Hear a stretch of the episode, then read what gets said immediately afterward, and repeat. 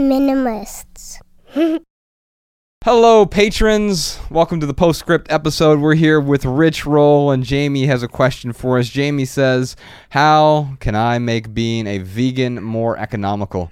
Some of the stuff you need to do it right can be expensive. So doing it right, I, I agree with that. Like there are right and wrong ways, or, or maybe not even right and wrong or the right terms, but there are healthy and unhealthy ways to be a vegan, right? Um, it, it, but she said some of the things I need to do it right can be expensive.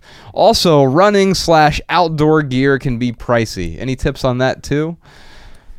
I have so much to say about this. it's like my favorite question. Let's do it. Uh, because it gets right to the heart of so many myths and misconceptions about uh, eating plant based and also the fitness lifestyle. So, first of all, with respect to quote unquote like trying to do plant based right, uh, there's this idea that to do it right, you have to go to Whole Foods and buy all these exotic superfoods like spirulina and hemp seeds mm. and chia seeds and all the like because that's what ends up on Instagram because that's what's sexy. That's what people like to talk about because it's new. But the truth is, eating plant based, this is pauper food. This is not fancy. Uh, I made a video about this on YouTube. It's the most video, most watched video I've ever made on my YouTube channel. It, it, it sort of parodies this whole thing. It's called Vegan on twenty five dollars, and I go to a bunch of different markets, and I see what I can get for twenty five bucks, and I start with like the like Erewhon the fanciest, and I literally buy like two Blueprint juices or like you know like and I and that's it. That's all I can get for twenty five bucks. and I go to everyone. You know, it's like and because that's like ooh, if you want to be like in wellness, you have to get your your fresh pressed you know whatever, and it's super expensive. Mm. Yeah, it can be expensive if that's the road that you're traveling down. Erewhon charges you twenty five dollars admission, and I go I go to like five markets, and I end up at this like uh, Indian market, like deep in the valley, like you know this weird like place.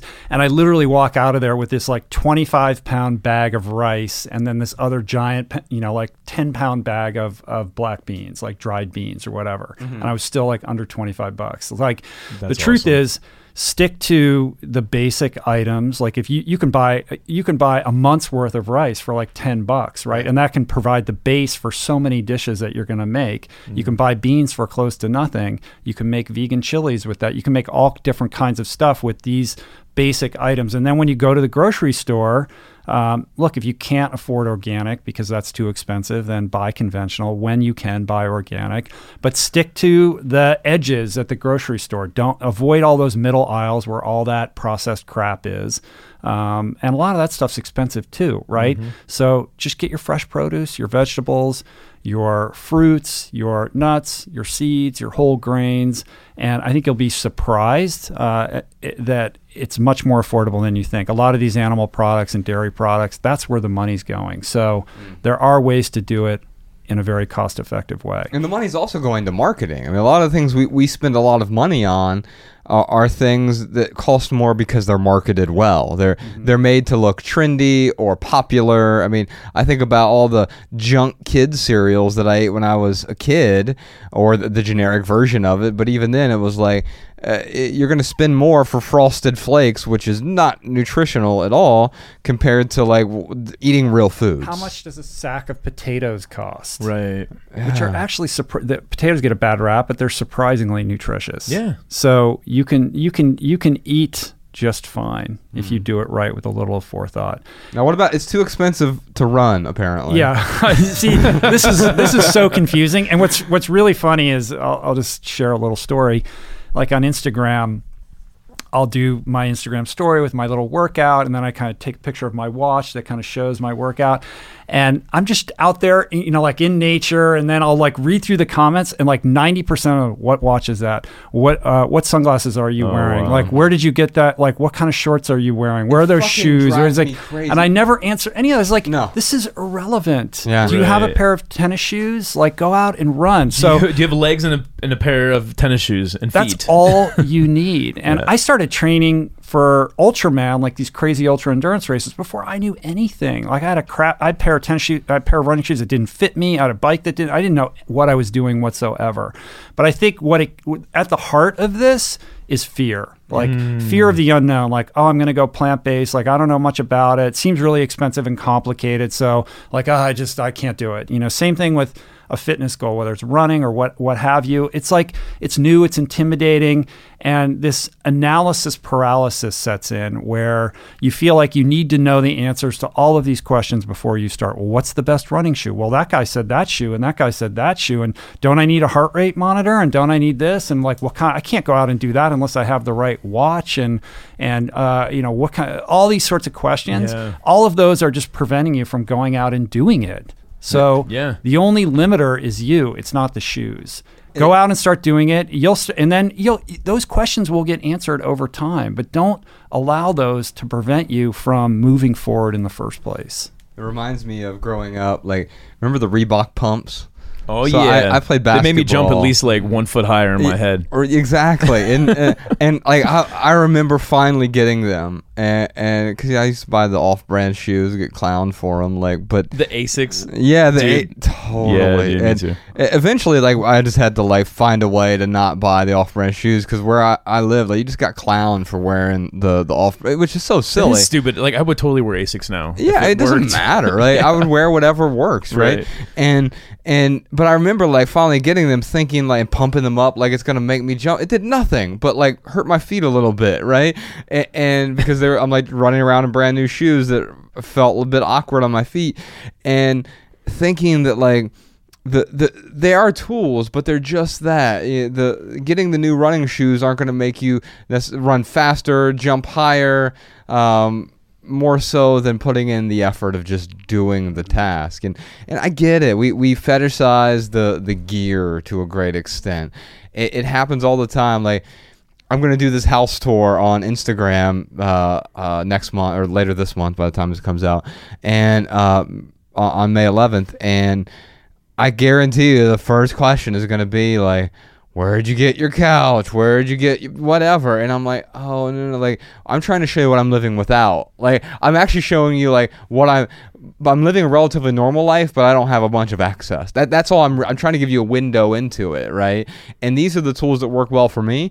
But just because something works well for me doesn't mean it's going to work well for you. I have, uh, I, I have a queen size bed, right? Bex and I work fine, just fine in a queen size bed. But someone else might say, well, I want a king size bed, or I live by myself. I just need a double. Like what is appropriate for you may not be appropriate for me. And when we get when we when we focus too much on the tools, just the tools, um, we we we get this unearned sense of accomplishment. If I buy the watch you have and the shoes you're wearing, all of a sudden I'm going to be Rich Roll the athlete. No, I'm not.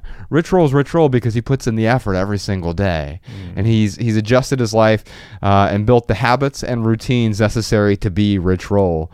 And this watch might help him. It's an accoutrement that that that is a tool that helps him, but it's it's the one percent on top of the ninety nine percent of of effort that goes into it. Yeah, it's funny when I was reading uh, Jamie's question here. I thought there, Jamie's asking how how can they afford to be a vegan and how can they afford this outdoor gear. Mm-hmm. My bet is is that Jamie probably has a pair of running shoes already. Probably has a pair of sneakers. If not, go buy a cheap twenty dollar pair of Asics.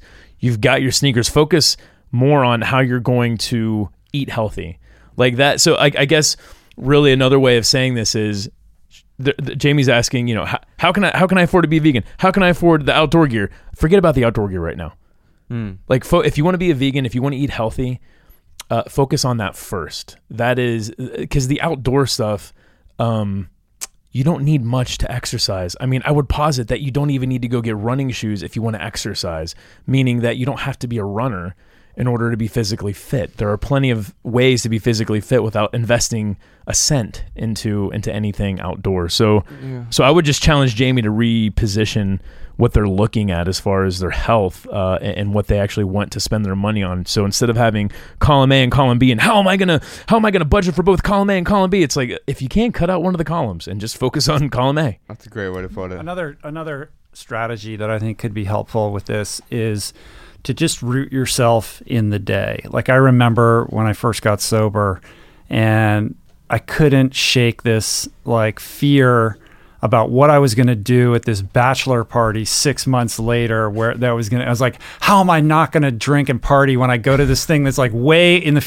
future? And I would just, I was tripping on it, right? Oh, and I dude. think it's like, forget about that. Like, that's not even happening yet. Like, just what are you doing today? And I think the same thing happens with diet choice. It's like, go vegan. Well, what do you mean? I'm never going to eat this again. Like, what am I going to? I have to go to Thanksgiving at my parents' house. What are they going to say? You know, it's like, well, that's nine months from now. Like, what are you eating right now? Like, just focus. Like, what's your what's the next meal that you're going to have? Mm, like, what's the better choice that you can that you can do, and just break it down into those tiny little steps, and then those start to accumulate, and then a lot of that fear begins to dissipate. Same thing with fitness. Like, mm-hmm. oh, oh, well, you know, I want to run a marathon in a year, or I don't have what kind of shoes and all that. It's like.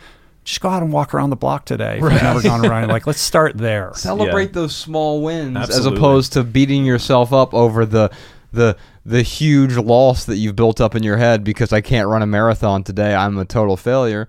No, maybe the fact that I actually went out and did something today.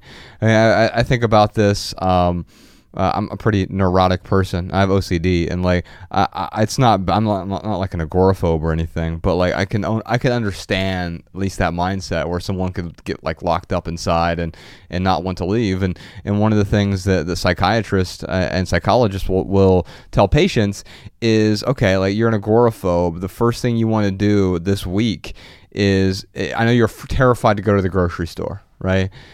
You don't have to go to the grocery store. All I want you to do this this week is go out and get into your car and start the car and then turn it off. And then next week we're going to start the car and drive halfway to the grocery store and then drive home.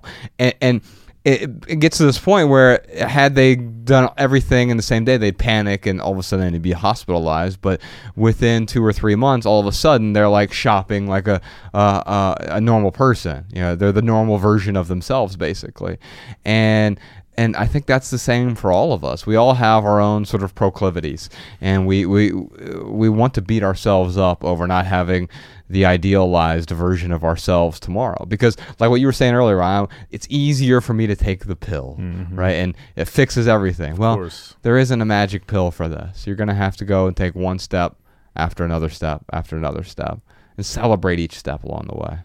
I think it's a great place to end it.